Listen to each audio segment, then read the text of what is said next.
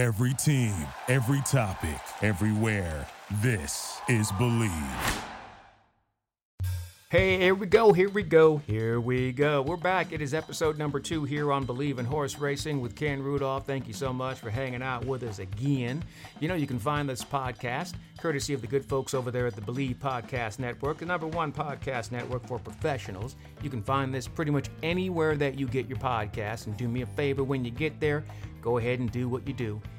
Rate us, review us, help us out, so we can keep it pushing, baby, if you don't mind. We are here for the second episode. We got off to a great start last week, able to break our maiden, as they say in horse racing, with the top trainer in all of thoroughbred racing, the Hall of Famer, the two-time Triple Crown winner, Bob Baffert, and his wife, Jill Baffert.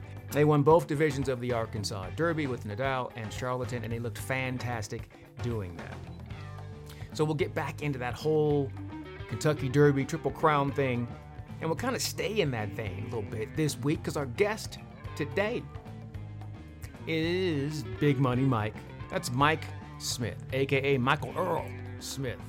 Probably one of the top jockeys in the country, if not the top jockey, especially when it comes to winning big races. No one has won more Grade 1 races as a jockey than Mike Smith. He's won more Breeders' Cup races than any other jockey, and he's earned more than $328 million and counting on the track.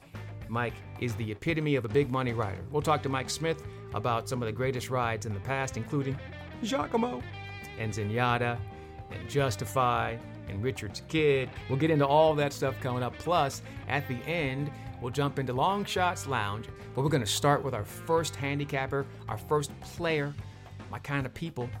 He is known as Beat the Chalk on Twitter. Also, the handle is Too Close to Call. His name is Chris. And he's from Jamaica, and we're going to talk just about whatever big races we want to choose this weekend and find you some prices to play in Long Shot Lounge.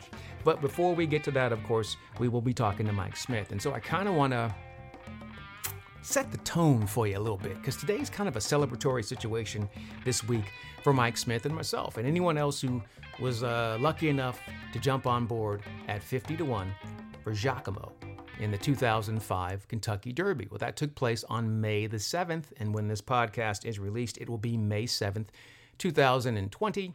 So 15 years since that outstanding ride from Mike, which earned him his first Kentucky Derby victory and really kind of helped kind of cement my confidence that I could try to figure this game out. I've been in 20 years in horse racing, and I'm like, there's still stuff I don't understand, but I get the basic concept of horses and handicapping, and so that was just a great day where everything that I thought, it worked out, and it came to fruition. So combined, I think after I'd done everything together, it came up to be $100 in win wagers. The thing that upset me on Kentucky Derby Day, and still upsets me to this day, and it's kind of the reason, or one of the reasons why I want to do a show like this for newcomers, not just newcomers, but people who may not be in the industry and may not be around horse racing every day and may not know every single angle you should play when it comes down to big races or any race. But we had finished up and the race was over, and we'd all celebrated. Of course, I celebrated. And then as we got set to do a recap show on TVG, I distinctly remember one of our directors saying to me in my ear, he said to me, "Man, would have been even better if you would have also played the exacta." And that's when I got mad, because the exacta on that particular day paid about $9,800 on the $2 exacta, so almost $10,000 on the $2 exacta. And the director says to me, he says, "Yeah, all you had to do was key your horse on top and then put all in the number 2 spot." And I looked at him, I said, "How much would that have cost me?" He's like, "Well, there was like 20 horses in the race, so $1 exacta, you key your horse on top, it costs you about $19. And right then I remember I had that $20 voucher in my pocket, and I decided to go put another win wager. I could have used that for the exacta. So that's one of those things that I still carry with me, and I made sure that I didn't make that mistake again in the 2019 Kentucky Derby when I picked Country House at 65-1. I bet him to win, not as heavily as I did Giacomo. But then I also came right back, and then I keyed him on top in the exacta. And I didn't get quite the value that I would have, had I had a horse like Closing Argument, that type of price running second. But I still felt better about the fact that I had covered all of the wagers that I should have put forth on a big day like that. Okay, there it is. I've had my moment. I'm done. All right, let's get into what's happening in this second week of Believe in Horse Racing. It's time to go check in with the Hall of Fame rider, Mr. Michael Earl Smith.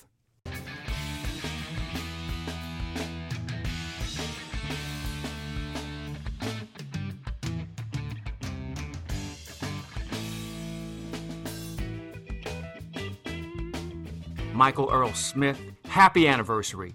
15 years ago, you made me rich with a wonderful money ride on Giacomo in the Kentucky Derby. How you doing, brother?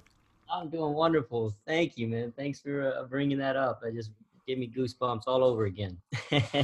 Anytime we are mentioned, it is because of that. And you changed my whole life just by giving me the heads up. And then, of course, we followed him all the way through as he made his way into the Kentucky Derby. The beauty of that for me, Mike, is I put that with your other Kentucky Derby victory and Justify.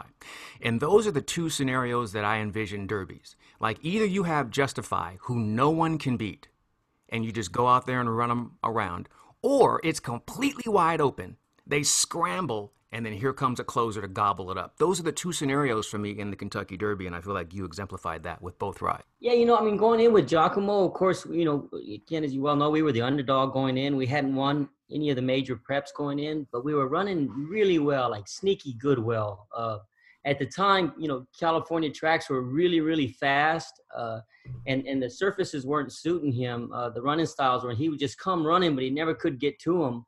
But galloping out, he would really gallop out really good and right with the winner or whoever it was that won, and on past him, on his gallop out. So I knew that down the road, once we got off out of California and back to Kentucky, that especially with that long lane at Churchill Downs, that should really suit him. The top contenders, and there were some good ones in there that year. If you remember, there were some really good horses, but they all kind of had the same kind of running style. They were necessarily need the lead, but they were always on the pace or pressing the pace, and I was just going to sit back there and make that one big huge run that I knew this colt had in him, and it all just worked out. The pace scenario was just like I thought it was. It was really quick early, it was quick in the middle, and then I was able to cut some corners and somehow find my way out, to get a clear run at him down the lane. And then you switch over to Justify's Derby, Ken, where man, he was the man amongst boys. He stood out, and I thought, man, I could just take the race to him from the beginning and just let's see if they can catch me or keep up with me, because he was that good. So it was two different kind of strategies, and it's blessed that they both worked out. Of course, also ridden the Derby, 25 other times, and it didn't work out. Right? You have to get the perfect scenario to work out. And that's the beauty of the Giacomo thing that I will always cherish, because I'm new. I'm still trying to figure out the game. And the thing that I kind of gravitated towards first was the sexy closer. Like, I loved watching a horse come from way off the pace and run them down. And I remember watching Giacomo, I want to say the old Hollywood Futurity, and he ran behind Declan's Moon. Ron Ellis's, right? That was Ron Ellis. And that horse was fast. And I remember that Giacomo was coming late in that race. And I remember watching that race, and I said, Mike Smith told me about that horse. I see what he sees now. I can see it now. I love that horse. I just remember when he got over it. First of all, I knew he was a talented colt. He could really run. He might not have been the star that they thought the others were, but I knew that he could really finish, and he could get the mile and a quarter, and he'd close. The biggest key to that, to saying that as well, was, I remember when his father, Holy Bull, ran. He was a huge favorite in the Kentucky Derby, and he just didn't handle Churchill Downs at all. He just didn't like that surface whatsoever. And that was my only concern going in with now a son of Holy Bull, Giacomo, was how is he going to get over the track? And I swear, I remember watching him gallop the first morning. He just galloped. And sometimes it's hard to tell them, in galloping, if they like it or not. But, he was literally skipping over the ground like a deer. And I remember asking Frank, the kid that was getting on in the Gallop Boy, what he felt like. He said, man, Mike, he likes this surface better than back home. And that just gave me even more confidence. And that's when I really, really knew that I remember calling one of my best friends, which really well too, Ken, Brian Cox. B. Cox, yep. Yeah, football player. And I said, man, you better come, because he wasn't sure he was going to come or not. He was going to drive down. I said, no, I think you better come. And I got him to come on down, him and another buddy of mine, Tom Leonard. I said, I'm telling you, I'm going to win this Derby. Yeah. That trickled back to me, Mike, because I heard that you had called BC. And then because BC got in touch with us. And then Gary Stevens was there watching. And then Gary jumped on the phone and was like, Ken, your horse looks really good. And Mike thinks he has a great shot. And then BC was like, yeah, man, we're going to go all in on this. And so I was like, well, I don't want to be left out. And I've been talking about the horse for 6 months, so I better stay with this. And so I was so happy that I stuck around and we made that come together. Mike, do you know I've only been upset at the racetrack 3 times in my life. 2 times I cried. 1 time I got mad and I threw a chair. I threw a chair at the track, Mike. I was all the way up at the top of Churchill Downs. We were doing our show from all the way up there. And so I couldn't go down. I had to stay up there on the roof and watch from there because we were going to do the show immediately when it was over. And, you know, all of us just love your connection with Zenyatta and just come on, man, she's just the most beautiful mare I think I've ever seen in my entire life. And everything about her was just exceptional. And when, you guys ran your race and we know what happened and didn't quite get there, I picked up a lawn chair and I threw it across the set. And luckily nobody saw me. But that was really such an incredible experience. And you know what I love the most about that, Mike, is that you took the blame. And even though none of us believe it's your responsibility, I don't think so. But I loved how you took the responsibility. How difficult was that for you to do that? You know, it wasn't difficult because in my eyes, she never did and still has never done nothing wrong. And I think even in defeat, I think she showed how talented she really was. You know what? For whatever reason, we didn't get away that first quarter of a mile, you know, even slower than what she normally would do because she'd be back there at a lot of times. And you got to remember, too, the race was run a whole lot quicker than what she's normally used to as well. And she just kind of left there, just didn't get up on her feet and get running the first 100 or so yards. And then I'm really not sure if she saw that second flight of horses that were up in front of her. I mean, because it was like 2 separate races. If you'll go back and look at it, you know, she's 10 lengths behind the first bunch. And then in front of that bunch is another 10 lengths is where the rest of them were. And I don't know if she ever really realized until we headed for home that, oh, shoot, man, I got other ones to run down. And for her to still come within a nose of beating. And look, let me tell you something. Blame wasn't just some horse. I mean, he was a serious horse. Champion in his own right, never got beat at Churchill Downs. That's probably was his favorite racetrack. I think he was like, 4 for 4 or 6 for 6 on that racetrack. So that, you know, we're on his kind of home turf.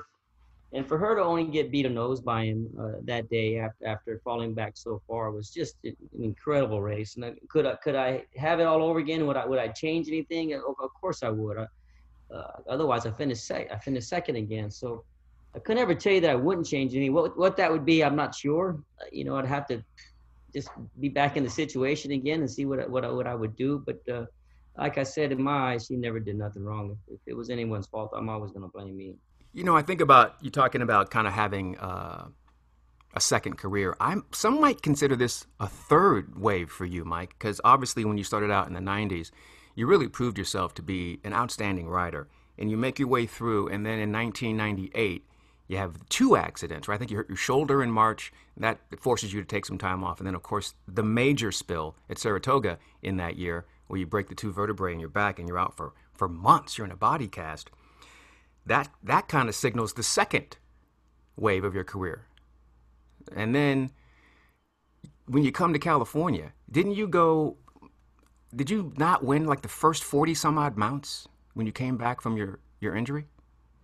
I don't know if it was when I first got here, but yeah, there was a slump that I went into and where all of a sudden, you know, I started, you know, because when I came out to California there for a little while, I got on the run, you know, I had a good Breeders' Cup season a couple of years after I got out here with Azari. You remember Azari? And Vindication. Yeah, I remember all that run for you, yeah. And that was a great run, but then after that, boom, man, after I hit a wall all of a sudden where man, nothing was going my way, and that's when I kind of went for that 0-for run and hell, I thought, shit, maybe this is over. I'm done. You know, I gotta figure out something else to do. And I just kept working through it. And then, you know, hooked up with John Sheriffs. And next thing you know, bam, man, everything just took off, you know, just incredible. It was. I think about that time in 98 when you were forced into that kind of a back brace, a body cast for all that time. Did you feel confident you were going to be able to come back and ride again? I mean, it hurt for a long time to ride too many. It seemed like if I rode over two races, it would just spasm up so bad and I could hardly move in the jocks room, you know? So I mean, I struggled for a while, and of course it showed, you know, on the racetrack. I probably came back too soon, and, you know, that's why it took me so long to come back. And that's probably why I left New York, to be honest with you, because I wasn't doing as well as I thought I would be doing. And like you said, you know, I've had that three-way run, and then after, you know, hooking up with John and everything and having a tremendous run there, I kind of got quiet there again. And then, man, you hook up with Bob, and, you know, Bob's going to bring you, you know, from the dead, man. But you did your part as well. Yeah, he brought me back to life again, man. And it was just, you know, it's just been an incredible run, incredible career. I wouldn't trade it with anybody else's career. I might have done a thing or two different here and there, but all in all, man, I'm pretty proud of what we've been able to accomplish. You know, the thing about jockeys that I think a lot of people don't know is how hard you guys study, how hard you men and women study before the race.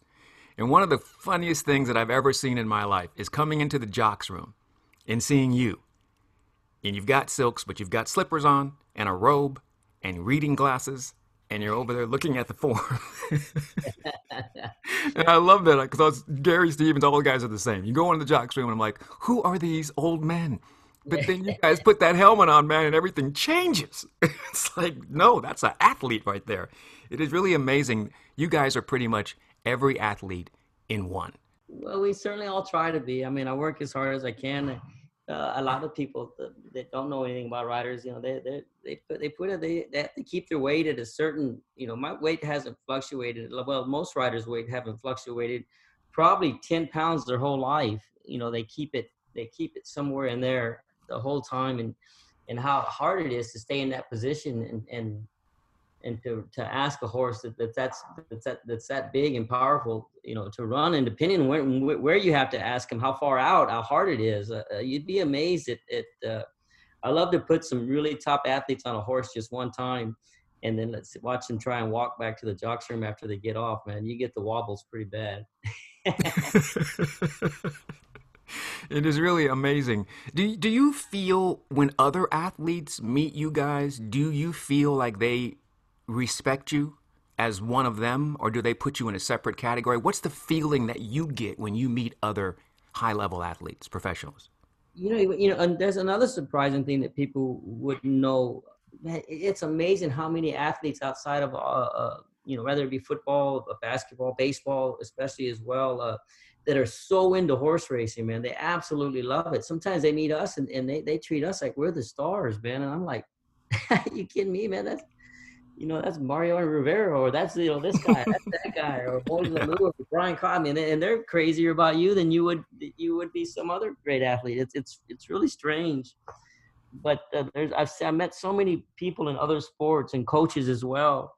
I mean, you look at Mr. Belichick, Bill Belichick, man. He followed Justify through the whole Triple Crown. He came to all three races with us, man. It was a blast. I mean, it's pretty neat when you get to be around people like that and just see how much they appreciate the sport and they appreciate us. You know, Mike, I think about everyone is obviously really wrapped up in this, The Last Dance documentary about Michael Jordan and the Bulls and their run. And we're getting really a rare glimpse into the competitive, vindictive nature of Michael Jordan and how you have to kind of have that drive to win. But in order for you to win more than 5,500 races and earn all the money that you've earned in grade ones, you have to be competitive. You're competitive, but are you vindictive? When I'm out on the track, yeah, without a doubt, man, I'm looking to do all I can to win within the rules, of course. But as soon as I step off, that's where everything you need to learn to keep the two separate. You need to learn to be a humble winner and a gracious loser, and you know, you got to, you know, anybody can talk to the press and speak and be, you know, all pumped up and give a great speech or a great interview when you've won. But can you speak to the press and give a great interview and everything else when you've gotten beaten, you were supposed to have won? You know, that's also something in it that's very important as well. You got to be able to take both, because if you don't, and you can't, then you're not going to be both, to be honest with you. And even though as competitive as Michael was, man, he'd always go and shake the other people's hand if they beat him, and had something to say about it afterwards in a good, positive way, so that he'd get back the following year and he would become the champion. So you see how he finally got there, and how he knew what it took to get there, and how you got to keep at it to stay there. We're all so competitive. But again, it's a dangerous sport. It's a bit different, on a horse, you can kill somebody. So you have to follow the rules. You have to have respect for other people, especially other horses as well, because they could get hurt whenever you use them for bumper cars and stuff like that. But there's tactics you can play that are safe and within the rules that when you get real good at them, they can help you beat a horse when you're maybe not better than him. So, I'll do what it takes to win, but all within the rules. And then you got to learn to really handle yourself as a champion, win, lose, or draw. So we're getting into the beginning of May. And according to the Equibase stats, you have not ridden on a horse since March 22nd. Does that sound right to you? Yeah, I guess, man. It's been a while, quite a while. Crazy, Mike. How are you staying in? I know you work out like crazy, but there's a difference. Everyone talks about, game speed and working out are two different things. Practice speed, game speed, completely different. Do you feel like you lose just a hair of your edge if you're not on a horse for more than 30 days? I just kind of work out at home, and I just double up on my cardio. So now instead of running, say 3 miles every day, now I've been running 5, and then I've been riding my bike anywhere from 15 to 20 after that, just about 4 to 5 times a week. So, endurance wise, cardio wise, I'm going to be really fit. It's just going to take a race or two just to get the feeling back, man. And that ain't going to take long. I've been doing this for I'm going on 39 years now, Ken. So, And again, you got to understand too, I don't ride every day like a lot of these guys do now. I usually ride twice a week, most of the time, sometimes 3. And so I'm kind of used to a little bit of this, although this is going to be the longest without being injured that I've been off. But it shouldn't take, but just going out and breezing a couple of horses just to get the feeling back, and I should be fine. So you mentioned how you're coming up on about 39 years of experience in racing. Is there any finish line for you? Do you have a goal you're looking at? Just to be able to do some of the wonderful, blessed things that I've been able to do, win another Derby, who knows, another Triple Crown. I'm going to dream big. And it's possible. I'm in good shape. If I'd done anything right, really right in my life, in my career, is in my early 20s, man, I got into physical fitness, and I've made it a way of life, and it's really paying off later on in life, man. That's one thing. I started, taking care of my body, and I'm working out in the gym a lot. And so right now, man, at the age of, I'm 54, man, I'm telling you, I'm every bit as good a shape as when I was in my 30s. If I can stay healthy and avoid any major spills, good Lord's willing, and still being able and blessed to ride these horses that these people are still asking me to ride, man, there's a chance for all that. And I would just like to do all that again, because that feeling of winning any of those classic races, or like the Triple Crown, man, it's a feeling like no other. And you can't ever, the only time you can get it is if you've done it, or if you do it again. And I just want to do it again really bad. I wish you could give people that feeling. I always wonder how you guys managed to remain composed. Like every time, whether it's Giacomo's exciting for me, but really the one where I feel like, how does Mikey stay on the horse, is Zenyatta. And what I mean by that is, once you pass the wire, it's so exhilarating that I would feel like that I would just want to jump off the horse and fly. Like I would feel like, oh my goodness, this is the greatest thing ever. I can fly now. And I would just want to jump off the horse and be like, yeah, this is the greatest. How do you then you get off the best feeling that you'll ever feel, and that's being blessed to have been on her, or these great horses that I've been blessed to ride. Being on top of them, and feeling that power that they have, and the speed is crazy. Well, it's an amazing feeling. You don't want to get off. You want to stay on. And you become a fan. I remember there's been so many times in some of these great races that I've been blessed to have won that halfway through the stretch, I'm a fan like everybody else. I can't believe what they're doing. I'm like, look at this, man. You got, come on, look. I start cheering for them, yeah. And I'm riding them.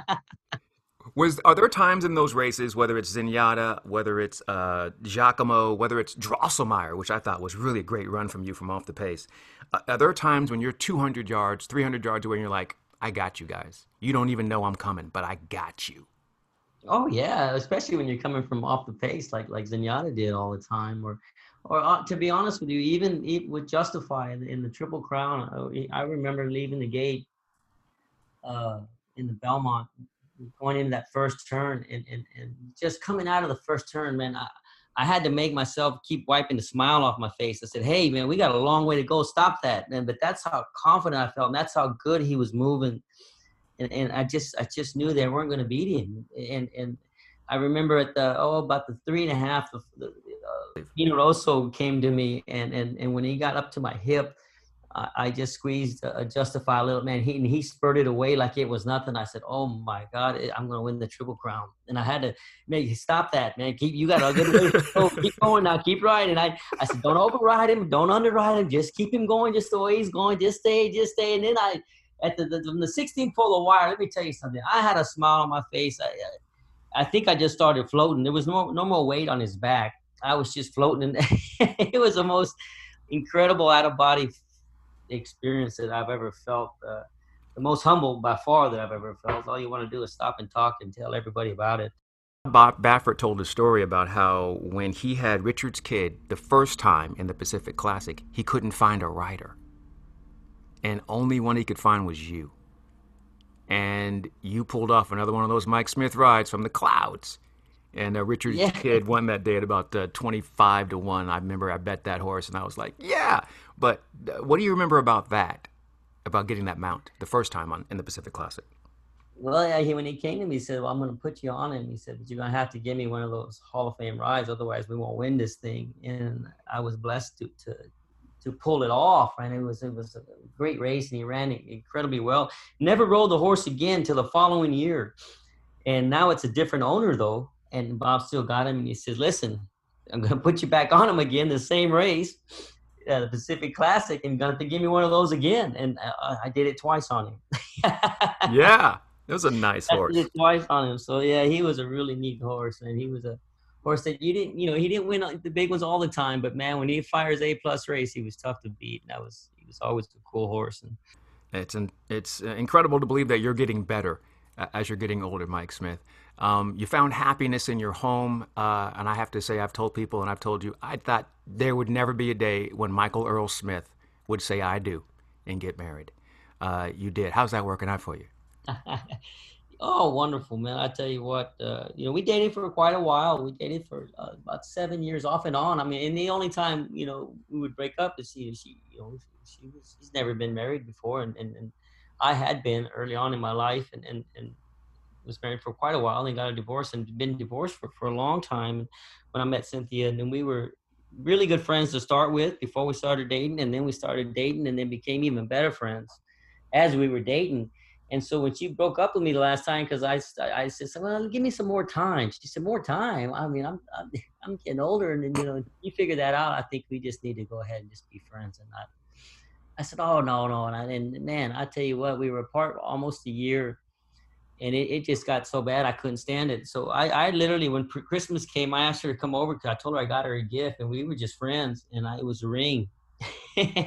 Nice. Oh, so, yeah, I proposed to her when we weren't even together. I said, I gotta marry my best friend. I can't be without her. I'm so happy for you both, especially, man, because you're just an outstanding individual, Mike. You're like a great, great, great guy. I love your brother, Ray. That dude's awesome. Well, the family loves you. You know that. They're big fans of yours. I can't wait to tell them I did this podcast with you. Him and my mom, they'll be on it listening. Hey, Mike, I appreciate your time, buddy. I know you're going to stay strong and stay healthy, and hopefully we'll see you out there at the track real soon, and we'll get you in the mix, hopefully, for the Kentucky Derby with a nice contender coming up here in September. Well, thank you. It's so nice being on. I really enjoyed this, and, man, God bless you. Stay safe, buddy. Yo, here comes the short shot.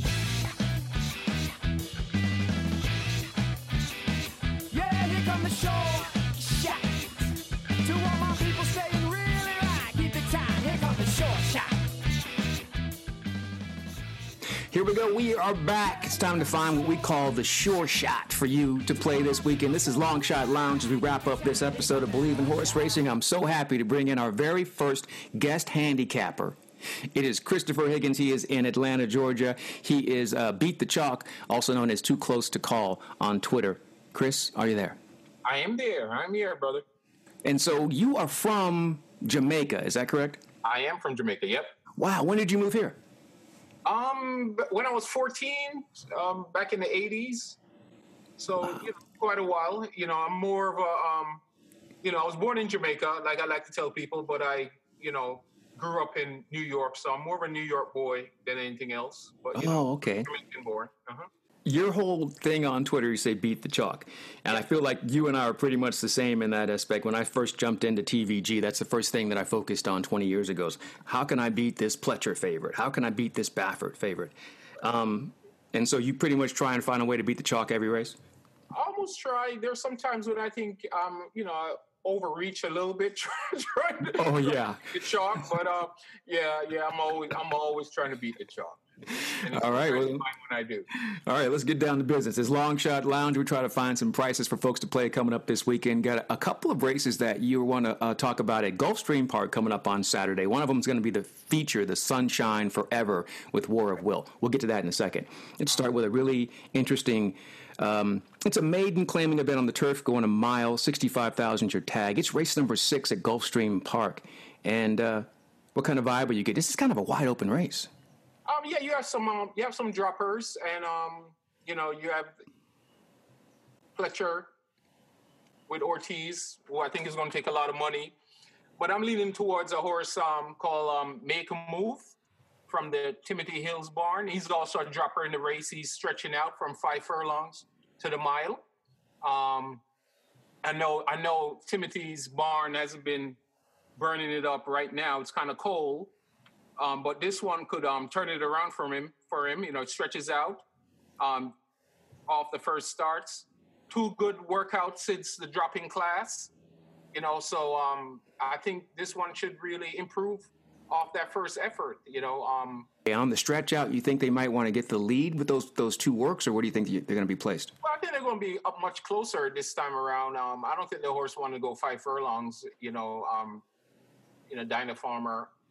Dam, yep. And Violence Sire. So I think the stretch out is going to do it very well. Like I said, the 2 workouts since the first start, 48, 9 out of 35 and 48, 18 out of 47, I think signal that the horse probably is ready to improve off that, first effort. So I'm looking forward to putting down a little wager on that one. Oh, we're going to be right with you. That looks like it's going to be the number 5 horse in race number 6 at Gulfstream Park. Make a Move on Saturday, going a mile on the turf in a maiden claiming event. The tag there is $65,000. And we're not expecting any rain until Sunday, but it's Florida, so it could show up on Saturday in the middle of the card and just have to deal with it. But right now, we're pretty much expecting fast and firm at that point. Pick 4 begins in race 9. Yep. With the big stake of the day, the Sunshine Forever, which is the return of Preakness winner War of Will. Where do you start there? I'm looking at a horse that's also making his second start. Let me pull it up here for a second. El Tormenta. So the first start was in the Appleton Grade 3 for the year. The Appleton Grade 3 showed a lot of speed, wide, wasn't very happy up front, and just got very keen. Then eventually Leperu just took him in hand and gave him a break and stuff. Just basically let him jog down. I think the second start, they take the blinkers off. Should calm the horse down a little bit more. The horse, normal tendency is to be up front, so it's going to be up front. And I don't see the pace pressure in this one like it. Like in the last effort. So I think it should be, El Tormenta should find the spot a lot easier up front. The Pletcher horse, Halliday, or I think you said it, Halliday. Yep. Should be up close as well. But I think my horse should be the pace setter, and maybe if Dylan can get him to settle and, he can steal it. Dylan's been doing it. Went up at 92. Maybe we can get higher this time.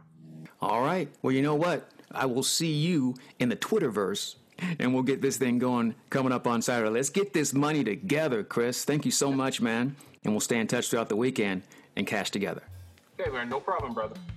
All right, so that'll do it on the second episode of Believe in Horse Racing with Ken Rudolph. I want to thank our guest, Hall of Fame jockey Mike Smith, and our guest handicapper, Christopher Higgins from Atlanta, Georgia. Have a great week and a fantastic weekend of racing. Let's get this money together, and I'll see you next time. Peace.